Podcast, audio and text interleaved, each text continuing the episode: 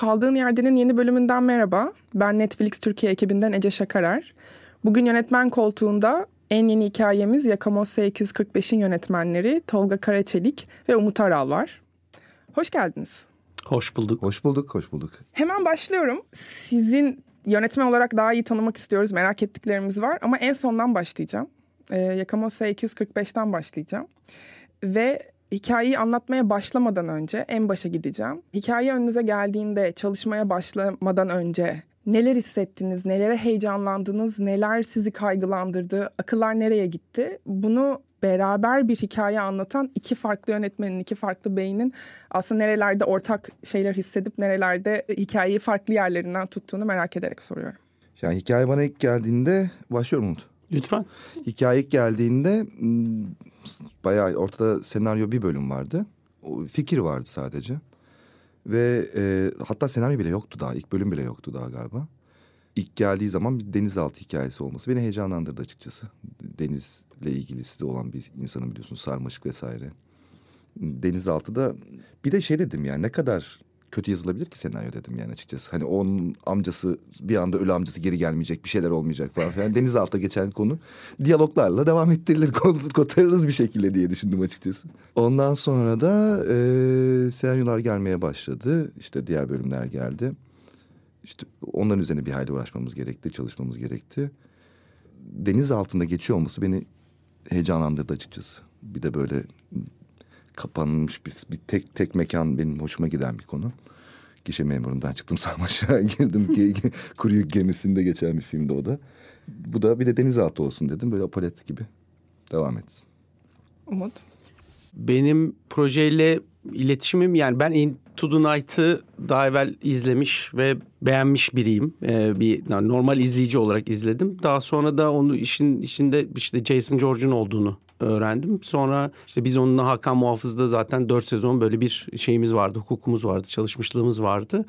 Ee, oradan apaplığımız işte öyle sohbet ediyoruz zaten düzenli olarak. Türkiye'de bir spin-off'u olacağı haberi geldi ama daha çok işte Tolga'nın da bahsettiği gibi development dediğimiz hazırlık aşamasındaydı. Daha dedim ne güzel yani hani fikir yola çıkış başlangıç noktası çok orijinal. Deniz altında geçecek olması beni de çok heyecanlandırdı. Çünkü su altı çekimleri olacak işte kapalı bir alanda insan psikolojisi üstüne e, yoğunlaşabileceğimiz e, fırsat alanları var. Aynı zamanda da yani bir sinemacı için e, bazen böyle sonsuzluk çok ön açıcı oluyor. Bazen de küçücüklük çok ön açıcı oluyor. Çünkü daracık bir alanda iki yönetmen olarak çalışacağız ve ikimiz de aslında e, farklı bakış açılarına sahibi soruya geri dönmem gerekirse ve hani Tolga o mekanda nereden bakacak ben nereden bakacağım ben nasıl karakterleri göreceğim bu da beni çok heyecanlandırdı e, çünkü yani her bölüm kendi başına başka evrenler barındırsaydı o zaman zaten herkes kendi yoluna gidebilirdi ama hepimiz yani aynı mekanda e, o toplu kasla beraber çalışmak zorundaydık. O da çok heyecanlandırdı. Daha evvel Belçika'da çekilmiş bir işinle yolları kesişen bir iş. Ondan çok benzeyen yanları var, hiç benzemeyen yanları ya var. O da beni biraz heyecanlandırdı. Into the Night'ın olması ben Into the Night'ı hiç sevmedim izlediğim zaman. Ve Şok açıklamalar. Evet yani hiç sevemedim gerçekten. Çünkü karakter ortada yok ve bambaşka bir şey amaçlayan bir dizi. Benim pek tarzım değil, sevdiğim de bir şey değil. Bundan daha kötüsü de yapmayız diye düşündüm yaparsak da.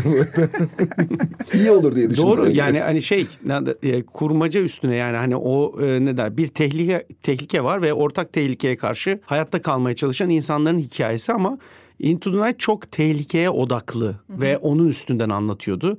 Uçak nasıl hayatta kalacak, parçalanacak mı, düşecekler mi, yakıtları mı bitecek evet, vesaire falan filan. Dramayı devam ettirmek için o kadar Aynen saçma öyle. sapan noktalara gidiyor ki yani o, o şey gerçekçi değil yani adam ben pilotum demese başında mesela daha orada bıraktım ben zaten. Hı. Ben pilotum diyor ondan sonra uç gel uçma uçmayacağım uçmayacağım falan diyor ondan sonra. Bunun üzerine drama mı kurulur yani? Bu, bu mu drama? Bizdeki bizdeki en iyi fırsat da oydu yani karakterlere böyle zaman ayırabilecek bir fırsatımız vardı. Daha uzun bir şeyimiz var, öykü akışımız var ve aynı zamanda da sahneler ona fırsat veriyor. Öteki işte biraz dediğin gibi böyle bir hani İngilizce tabiriyle roller coaster dediğimiz yani sürekli bir in çık var. Ee, ondan sonra onun üstüne kurulmuş bir evren. Dolayısıyla çok derinleşme fırsatı yoktu. Biz bildiğiniz into the deep olduk değil mi? Derinleştik. Zorladık biraz insanları. evet evet. Dizinin alternatif evet. ismi. Bir sürü şeyin altını çizdim ama e, gerçekçilikten başlayacağım. E, hikayeyi çekimlerden önce bir araya geldiğimizde altını çizdiğinizi çok iyi hatırlıyorum. Bu e, her şeyle çok gerçekçi Evet. bir hikaye olacak ve onu hissettirecek. Tolga senin sinemanda da aslında bir yerde şöyle bir not aldım. Gerçeküstü gerçekçilik diye tanımlanan ve evet Karaçelik sineması bence de öyle. Bir tarafta böyle çok ciddi bir gerçekçilik var. Bir tarafta da Umut aslında bu soru senin içindi. Biraz senin yönettiğin bölümlere geçtikçe o insanların gerçekten böyle bir durumda kaldıklarında e, nasıl tepkiler vereceklerini çok gerçekçi bir şekilde görüyoruz aslında. E, biraz Into the Night'tan uzaklaştığı şey olarak bunlardan bahsettiniz ama biraz daha bu Yakamoz S245'in gerçekçiliğinden Tabii. konuşalım mı? Yani e, şey hikaye anlatıcısıyız biz. Hikaye anlatıyoruz ve dolayısıyla inandırmak zorundayız insanları. Her şeyden önce inanmak zorundayız. O yüzden senaryo zamanında çok fazla e, gelgitler de yaşadık açıkçası. Bir şeye inanmıyorsam oyuncularımı inandıramam. Dolayısıyla önce benim inanmam lazım. Ve karşılıklı bir şekilde de seyirciye onu nasıl geçeceğini hep beraber düşünmemiz lazım. Ondan sonra mod yaratım, yaratım başlıyor. Ondan sonra atmosferi başlıyor. Ama her şeyden önce inanmamız lazım. Yani bir adam bir an biraz önce dünyayı patlatmaya çalışıyorsa birisine füze gönderiyorsa bir iki dakika sonra oturup muhabbet edemez. Yani o kafadan bir anda çıkamaz veya dünya sona gelmişse oturup tavla oynayamazlar bunlar. Tavla oynarken birbirlerine şaka yollarıyla laf sokamazlar. Bu gibi şeyler de çok fazla da e, geldi gitti senaryolar vesaire. Dolayısıyla e, inanmam lazım her şeyden önce. Yani çektiğim bir şeyi de beğenmem lazım. Yoksa çekmem zaten. Hani zorunda da değilim. Bence güzel, eli yüzü düzgün bir ana akım iş oldu diyebilirim geri dönüp baktığım zaman. Ben izlerdim. Yani evet mayınlı bölge. E, çünkü Türkiye'de çok yani neredeyse hiç yapılmamış bir janradan bahsediyoruz. E, apokaliptik e, bilim kurgu gerilim diye tabir edebileceğimiz bir slota yerleşiyor iş. Dolayısıyla da riskli bölge ve önce bu coğrafyanın insanını yani hani bizim kendimizin inanması lazım. Daha sonra da oyuncuları ona inandırmak lazım. Benim için de aynı şey hep geçerliydi. Yani hani nerede ne kadar bilim kurgu evrenine hizmet ediyoruz, ne kadar gerçek insan doğasını yansıtmaya çalışıyoruz. Yani Çünkü hikaye esasında değiştirir mi? Aynen İnsan öyle. insandır yani. yani çünkü başlarına gelen şeyler aslında aynı. Yani baktığımız zaman aynı tehdit karşısında kalıyorlar e, Belçika işiyle. Ondan sonra hani e, biz bu topraklardan gelen birileri olarak nasıl bu işin karşısında e, kalırdık ve nasıl davranırdık birazcık onu yaşatmaya çalıştık. Umarım da bu konuda başarılı olmuşuzdur. Çünkü yani Tolga'nın da benim de böyle itina ettiğimiz e, mevzular bunlar. Özellikle oyunculuklar ve inandırıcılık. Ama bir yandan da sürükleyici olması lazım. Bir yandan da hani bir e, durmaksızın bir şey var. Bir geri sayım var. Hani sabah olacak ve güneş bizim içimizden geçecek. Tövbe tövbe. O zaman magazinsel sorumla karşınızdayım. Ay heyecanlandım. Aa, çok güzel Çok heyecanlandım. İnsan insandır. Ee, gerçek bir insan zaten böyle tepki verirdi. Peki o zaman bu sizin başınıza gelseydi? Bu magazinel. Evet. İnsanı insana, insanla Evet hangi insandan bahsedecek programdayız. acaba? Sonra Ya- insanla görüldün. Kaldığı yerden. Yanınıza üç kişi alacaksınız. Yakamoz e, S245'i kimi alırsınız? Daha magazinsel oldu mu? Çok güzel. Çok. Soru kesinlikle bu değildi ama. Heyecanlanmıştım bence. Ne sordun demin önce? Sizin başınıza gelse, kendinizi Yakamoz S245'e e, te bulsanız, hayat oraya sıkışmış olsa, siz nasıl bir hangi insani tepki verirdiniz? Bu arada Bilemezsin ki onu ya. Yani ben mesela şimdi şunu şöyle söyleyeyim. Kuru yük gemilerinde falan da çalıştım ben. Ondan sonra bulundum ve gerçekten dayak yediğim oldu yani. Kavga çıkarttığım oldu, dayak yediğim oldu. Bir keresinde hatta tekneyle açıldı yarışmaydı o yelken yarışıydı. Rüzgar bitti ve 20 gün falan okyanusun ortasında durduk. Oo. İnek sesleri duymaya başladım mesela. Hakikaten mö mö diye. Rüzgar mı artık oynuyor, ne oynuyor bilmiyorum ama mesela mürettebatta gerilmeler oldu. Hani bilemezsin. sarmaşık. Sarmaşık evet. Sarmaşığı çekerken de çok girdim oralara tabii duygu, düşünce olarak. E, Herkesin tepkisi başka ama tek bir şey var hakikaten bir bütün olmak. Sosyalliği devam ettirmek çok önemli hele büyük ihtimalle.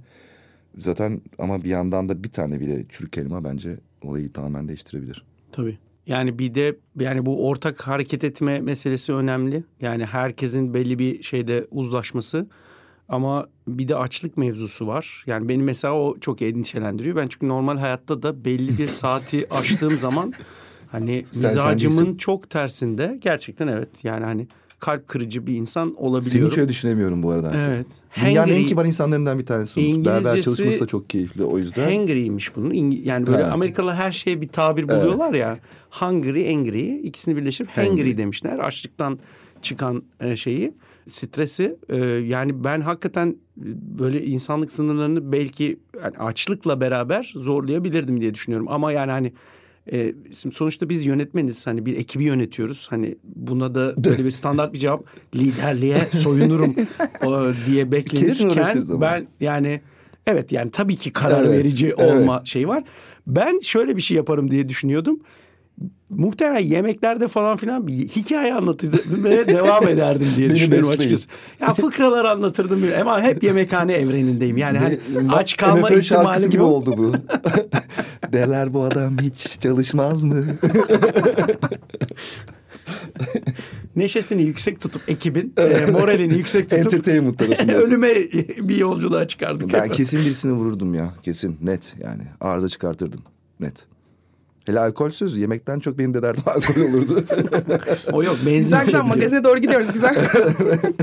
kesin olay çıkardı yani. Peki bu dar alandan bahsettik. Hikayenin haricinde yönetmenlik deneyimi olarak biraz da setten bahsedelim. Ben sette bulunan biri olarak gerçekten çok etkileyiciydi. Ama bir taraftan da fiziksel olarak zorlukları da olmuştur eminim. Nasıl bir süreçti? Sizin orada oyuncularla o dar alanda olmanız? Biraz bundan bahsedelim. Evet. Bir defa yaparken ilk başta zaten onu Umut'la çok fazla üzerinde durduk. Bu, çekeceğiz biz bir yandan da bunun içerisinde. Yani sonuçta yapıyoruz da bir yandan da klostrofobik olması lazım. Onu da kaybetmemiz lazım. Ne kadar büyük olacak? Bizim ne de inanmamız oynayacak? lazım. Yani hani Çek- içinde bulduğumuz İçin- zaman tabii atmosferi yaratabiliyor olmamız lazım. en herkes yakışıklı durmasın, güzel Evet. durmasın, Evet. kafasını Hiçbir eğsin. deniz, gerçek denizaltı Hani- içine girdiğin zaman ama zaten yok bu gerçekliği unutalım dedik. Çünkü o Evet. sağdan sola dönemiyorsun gerçek denizaltının içerisinde. Yani o ayrı bir delilik zaten. Rahat etmesinler istedik oyuncular. Yani Ama bir oturdukları da yerde yani, yani, bir de evet. çekebilelim bir yandan. da. Evet. Dolayısıyla onun boyutuyla üzerine çok fazla şey yaptık. Çok güzel bir set yapıldılar bence. Çok güzel dekor. Evet Fırat Ünlüel ve ekibi Evet. hakikaten yani çok da büyük bir sanat ekibimiz vardı. Civatasına kadar birebir e, neredeyse e, şey yaptılar, uyguladılar. E, bizim için de çok güzel bir oyun alanı oldu. Çünkü hani aynı odanın içine girip defalarca farklı Evet. sahneler, çok Evet. başka duygular çektik. Hatta son setine geldim ben onu klaket çaktım. O görüntü nerede acaba? Onu bulmamız lazım. işte magazin derseniz işte Magazin o. var çok var magazin. Ben magazin peşindeyim galiba. ne istediğini bilmiyorsun Ece. Umut Aral'ın klaketini Tolga Karaçelik Karaçelik nasıl çak- çaktı? Nasıl çaktı? İkinci tekrardan sonra nasıl seti dağıttı? Yani e, o keyifliydi. O çok keyifliydi Ece. Yani şey ben e, fakir bir sinemacı olduğum için genelde işte gişe memurum sarmaşık olsun bilmem ne. Bir kelebeklerde işte Astronot Tavuk- kostümünüz evet, vardı. onu tavuk neler tavuk falan. patlattım falan ama işte 18 günde çekmek zorunda kaldım parasızlıktan onu da. Benim için şeydi bazen şöyle anlarım oldu benim. Ha Nolan sette böyle hissediyormuş demek ki. Oo. Ya çünkü Güzel. e, şey çok keyifli. Birincisi ışık sahneye geçirmeyi sadece odaklanıyorsun. Başka birisinin yazdığı bir şeyi çekerken. Onu ilk defa ben deneyimliyorum. Ben hep reklam falan çekiyorum. İşte Bartu ben tamam yaptık falan ama onda da yazım ekibinde çok fazla beraberdik yani Bartu'yla. Dolayısıyla hep yazım tarafında hakimdim. Şimdi başka birisinin yazdığı bir şeyi geri gönderip tabii revizyonlar verdik. Bilmem ne yaptık. Burası böyle olsun, şöyle olsun çok dedik ama satmak sadece, geçirmek karşı tarafa geçirmek çok keyifliydi. Yani sahneyi nasıl karşı tarafa geçireceğim? Dolayısıyla daha teknik şeyleri düşünüyorsun, ışığı düşünüyorsun, atmosferi düşünüyorsun. Hatta mesela bu bir e, hiç ışığın olmadığı bir gece çekimi yapmak zorundayız. Nasıl ışık kaynakların ne olacak? Bunu yapmak çok keyifliydi. Yani şuraya yanan bir araba koyalım. İşte el, deniz el fenerlerini şey yapalım. Kamera seçimini ona göre yapalım. Venice'de çektik. O da çok güzeldi. Hmm, işte o, o, o keyifli kısmıydı esasında. Evet yani benim blokta da mesela su altı sahneleri vardı. İşte kahramanların bir şekilde su altında nasıl spoiler vermeden anlatacağımı düşünmeye çalışıyorum su ama. altında? Ha? Su altında ne yapıyorlar? Yine Bıcı magazin gibi bıcı bıcı. sana. Su altında E, neler oluyor? fragmanda gördüğünüz gibi e, balık adam kostümlerini giyip e, gezindiklerini e, şey yapıyoruz ama yani hani e, zifiri karanlık suda e, bu Evet. şeyi yapmaları lazım. E, zamanla yarışıyorlar. E, ondan sonra ve o kısımlarda da mesela e, yine yazım grubunda sahneyi daha tasarlarken nasıl büyütebiliriz? Yani hani şartlar dahilinde ne kadar daha bu heyecan derecesini arttırabiliriz diye şey yaptık. O çok keyif vericiydi. E, maden sahnelerinde de keza böyle çok e, 6. bölüm yarısından itibaren gerçekten hiç durmayan, nefes almayan bir şey. Spoiler E, verecek diye ben geriliyorum ya. Yok ama hiç vermiyorum. Evet ya, yani sanki Maden mekan söylemek spoiler oldu? olur mu? Mekan. Maden diyorum maden ne Evet ki? ne madeni ayrıca? Belki Hangi kod maden? adı. Evet. Kömür madeni Bir şaka bulamadım buna. Hayır spoiler diye korkuyorum böyle bir anda bir şey söyleyince. Niye biz çok, çok Burayı- korkmuşlar biz. Ha? Evet Bizi çok, korkmuşlar. Evet. Ee, yani bir hikaye anlatıcısı olarak ben hep böyle yaptığım işlerdeki sahneleri hem psikolojik olarak yani hem insan draması olarak ama aynı zamanda e, görsel anlamda da böyle nasıl yenilikle ya da daha o, hem orijinal hem de aslında kendi adıma da kendi filmografimde de yapmadığım, denemediğim alanlara girmeye e, çalışıyorum. Bugüne kadar bütün işlerimde de hep bunları denemeye, eklemeye çalıştım yani hani bunu denesek mi diye. Açıkçası o anlamda hani yapımda Netflix tarafı da çok yardımcı oldu. Yani o mesela dediğim bahsettiğim su altı sahnesi aslında kısa bir sahneydi. Şimdi neredeyse böyle bölümün ilk çeyreğini e, gerilimini taşıyor. Onu hep böyle beraber geliştirdik. Hadi buna cesaret edelim, hadi bunu zorlayalım vesaire diye. O yüzden de zaman zaman çok büyük bir setti bu arada. Ama zaman zaman da çok küçük bir setti. Ya bir de şey mi? evet aynen öyle bir de şey diyebilirim yani bak gerçekten mesela bir yönetmen olarak çok e, yönetmen friendly bir hem yapım hem de Netflix tarafından öyle öyle hissettim açıkçası. Sen Başından sonuna kadar. Başından Yani, sonuna kadar evet. gerçekten hani daha önceki Netflix'in işlerinde öyle olmuş mudur bilmiyorum ama biz yönetmenler olarak çok rahat bırakıldık, arka çıkıldı. Fikirlerimiz önemsendi ve bayağı projenin şekillenmesine de bayağı bir söz sahibi olmuş gibi Evet evet hissettim katkımız kendimi. oldu ve yani bunda da fırsat verildi. Verildi. Yani hem Netflix'e hem de bu, işte yapım şirketi bu konuda gerçekten yani ben biliyorsun kastetmediğim şeyleri hakikaten söylemem. Ee, çok e, şey iyi bir set geçirdim açıkçası. Evet. Bunu soracaktım aslında. Yani senin tarafında da bir dijitalle iş çekme deneyimi var. Umut zaten bir sürü Netflix işinin yönetmeniydi. Bir taraftan kısa film var, sen reklam çekiyorsun, tiyatro var Umut'un geçmişinde. Bunları böyle karşılaştırdığımızda aslında dijitale iş yapmak olarak, hani Netflix olarak değil sadece ama dijitale iş yapmak olarak da bu iş için değerlendirmenizi merak Yani ediyorum. benim için dijital iş yapmak gibi bir şey düşünmedim açıkçası. Daha doğrusu pek de mecrayı düşünmüyorum bir şey yaparken. Zaten hepsi birbirine girdi kalmadı pandemiden sonra. Ben her bölümü film gibi yaklaştım. Ortak bir dil içerisinde fakat farklı filmlerdi. Yani ilk film, ilk film diyorum. İlk bölüm biraz daha bir İtalyan filmi gibi. Sahil kasabası filmi gibi. İkinci bölüm biraz daha bir e, bilim kurgu gibi. Üçüncü bölüm biraz daha sarmaşık gibi. Esasında öyle yaklaştım yani. Dolayısıyla e, çok düşünmedim ama keyifliydi açıkçası. Yani baş birincisi bütçemiz de güzel geldi bana, iyi geldi, rahatlatıcı geldi. Çünkü çok Bütçeyi güzel sana yap- mı verdi? bütçe bütçe bende. Umut. Ha, o yüzden bana bir şey Yapmak gelmedi. istediğim bir şey hiç hayır demedi. Evet aynen öyle oldu bu arada. Sonunda Umut'a birazcık sıkıştırdılar galiba. Eyvah yakalandık. Ama yani ben rahattım çok sağ olsunlar. Hani şurayı şöyle yapalım tabii burayı böyle yapalım. Hani biraz daha devam etse bayağı saçma sapan isteklerde bulmaya başlayacaktım. Tam zamanında bitti büyük ihtimalle. Ama yani keyifliydi benim için. yani yeri geldiği için evet söylüyorum. Ee, o anlamda e, benim e, dördüncü projem oldu bu. Ve bugüne kadar hakikaten Netflix'le bütün işbirlikteliklerimizde çok e, keyifli evrenler yarattık. Ve bir yaratıcı olarak, bir hikaye anlatıcısı olarak bugüne kadar hiç yönlendirme e, ya da bir ciddi anlamda bir değişiklik vesaire gibi bir talepleri olmadı.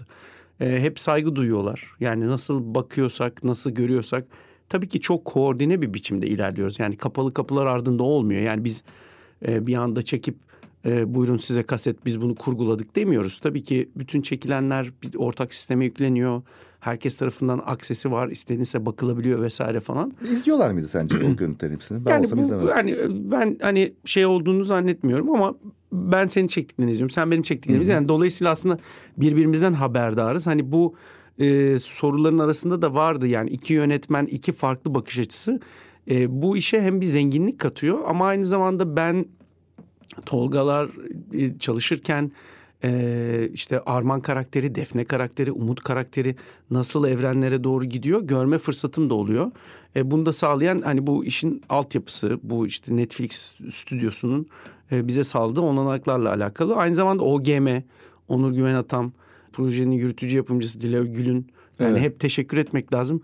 Her seferinde çok e, ön açıcı. Bizim her çılgın fikrimize de hmm, bir bakalım deyip sonradan Aynen şey onu, onu da onu hani, da çok yani, yani yok yok çok çalışmak. yani zorluyoruz yani sonuçta biz de sonuçta e, birincisi yani bütün dünyanın izleyeceği bir iş.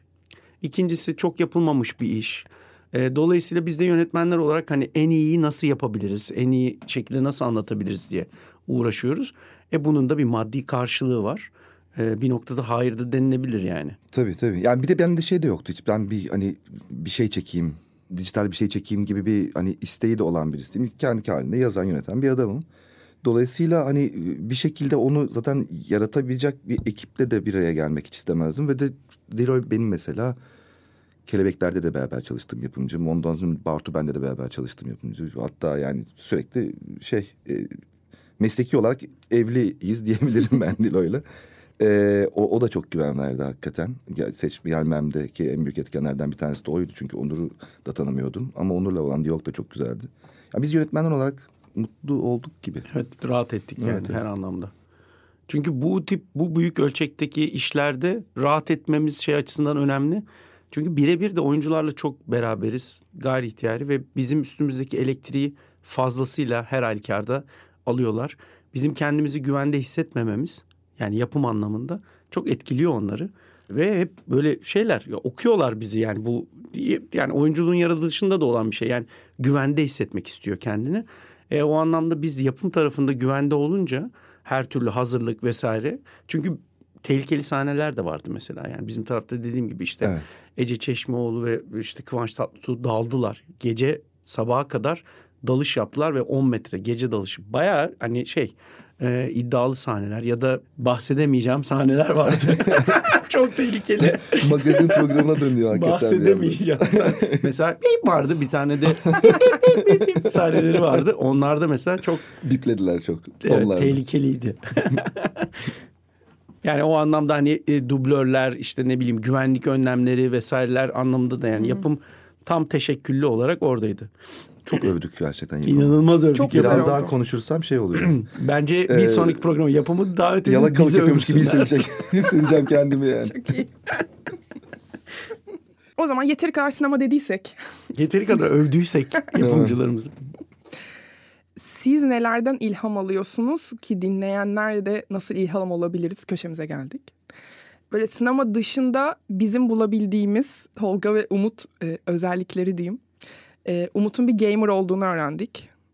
Tolga deyince Galatasaray ama Umut da Galatasaraylı. Umut'un da bir Galatasaray geçmişi var. Sinema dışında yönetmediğinizde size ilham veren, işinizi de etkileyen şeyler neler? Ben zaten çok fazla filmden etkileniyorum diyemem. Yani benim hala etkilendiğim şey galiba okumak. Onun dışında tiyatroya gitmeyi çok keyif alıyorum. Hatta Kelebeklerin ana karakteri Suzan bir oyundan mesela etkilendim. Sezin Akbaşoğlu'nun oynadığı bir oyun vardı. Ahmet Rıfat'la oynadığı bir oyun. O oradaki mesela karakterden etkilenmiştim Suzan karakterini yazarken de mesela. Hani böyle yani çok fazla şey var. Ne anlatabilirim ki? Bir sürü bir sürü bir şey var. Yani Sinema dışında ne girdiysek yapıyorsunuz deyince ben mesela eşime sarıyorum diyebilirim. Yani çekim olmadığı zaman evde ona sarıyorum. Şunu mu düzeltsek bunu mu yapsak falan diye sürekli bir şey var. Çünkü gayri ihtiyari bir problem çözme e, şeyi e, e, sistemi çalışıyor. Sis, ben onu yelken, yelkene yönlendirdim. Yani evet. Yelkende şunu İşte- şurasını mı yapsam burasını yapsam. İşte ben de piyano Yine çalıyorum falan ama. filan böyle bir Evet, yine deniz. meditatif olarak durdurmak gerekiyor kafadaki maymunları diyeyim konuşan maymunları. Evet yani gamer'ım piyasada yeni çıkan bütün oyunları edinip oynamaya çalışıyorum ama çoğunlukla en basitinde oynuyorum. Çünkü aslında beni hikayeleri ilgilendiriyor. Kahramanların yolculukları, yaratılan evrenler vesaireler beni çok etkiliyor. Onları yönetebilmek, interaktif olması da bir yandan da şey. Sinemayla o anlamda çok e, örtüştüğünü düşünüyorum. E, aynı zamanda işte piyano çalmak beni hem çok dinlendiriyor hem de aslında bir başka bir taraftan e, besliyor. E, ben de Tolga gibi yani bir sürü oyun izlemeye çalışıyorum. Çizgi roman çok okuyorum, çok seviyorum. Ondan sonra tabii ki kitap okuyorum e, ve seyahat etmek. E, bu da çok önemli.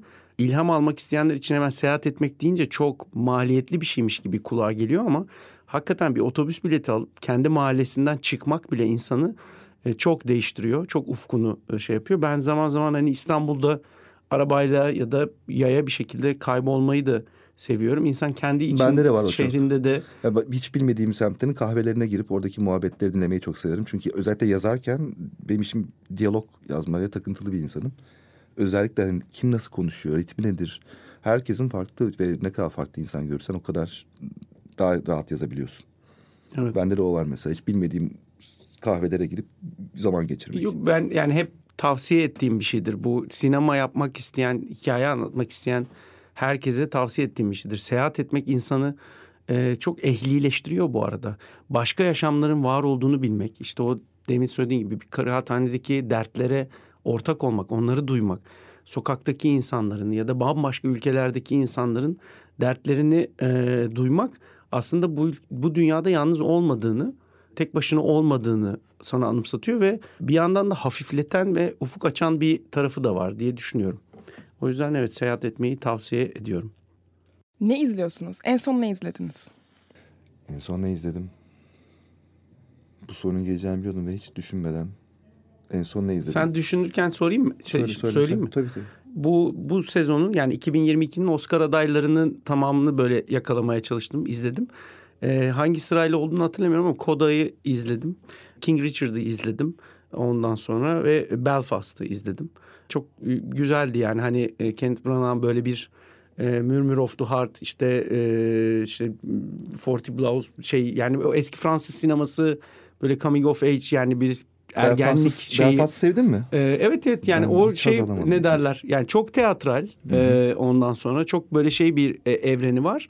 Ama e, ana karakteri çocuğu falan böyle şey yapınca yani ben aslında filmde filmin kendisinden çok öykündüğü ya da selam verdiği hı hı. Sinemaya sinemayı e, aslında şey yaptım. Çünkü o eski dörde üç e, siyah beyaz e, ve böyle çok aslında de, demin de söylediğim gibi teatral bir evreni var. Ondan sonra e, güzel ama hani orijinal geldi ama hani şey olarak mesela Koda'yı çok daha beğendim. Koda'yı ben de beğendim. Çok beğendim. Koda'nın senaryosunu ve yani yaklaşım biçimini vesaire çok beğendim.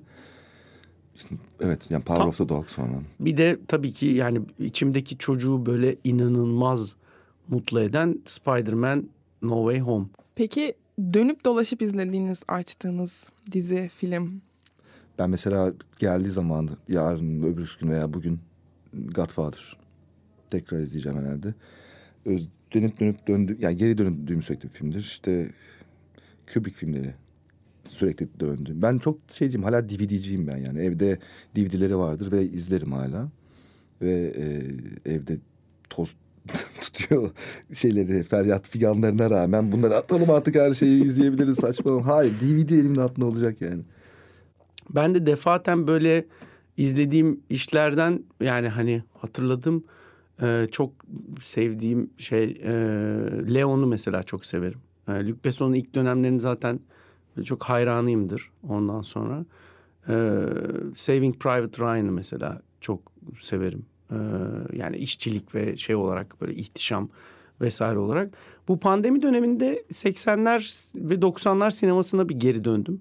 O dönemde izlediğimiz işte Back to the Future serisi. Ben de yaptım. İşte böyle bir Godfather üçlemesi. İşte efendime söyleyeyim Bram Stoker's Dracula vesaire falan böyle o dönemin böyle büyük şaşalı işlerini tekrar tekrar izledim. Keyifli oldu o bize sağladığı vakit aslında. Forrest Gump. Evet. Ne izlediniz Yakamoz'a hazırlanırken?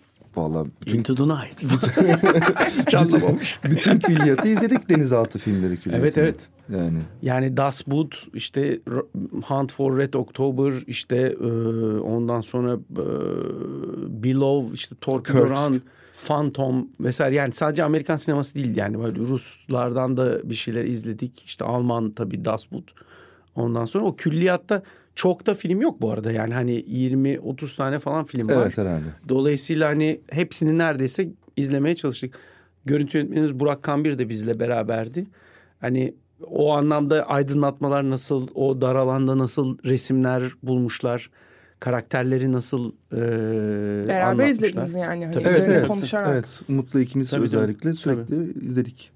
Peki o zaman o zaman paylaşın. Ne geliyor şimdi? Şimdi anlatayım hemen hikayeyi diye başlarım şimdi. Şimdi şöyle başlıyor. Ya çok keyifli, keyif aldığım bir dönem bitti esasında şu anda. Senaryo bitti ve ismi bir seri katil hakkında yazmaya karar veren yazarın sığ hikayesi. Yani esasında daha detay vermek isterdim ama çok çok keyif aldığım bir senaryo oldu. İyi, ben benim bence yazma en iyi senaryo oldu. Biraz e, isimden de anlaşılacağı gibi kikirikli bir film biraz. Hmm, Onun dışında o var. Yani o var. Onun dışında da birkaç tane daha böyle bir tiyatro metni var. Onlarla biraz haşır neşirim. Ama herhalde artık ben filme doğru gidiyorum. Emekli olacağım diyeceksin zannettim ben. Yok.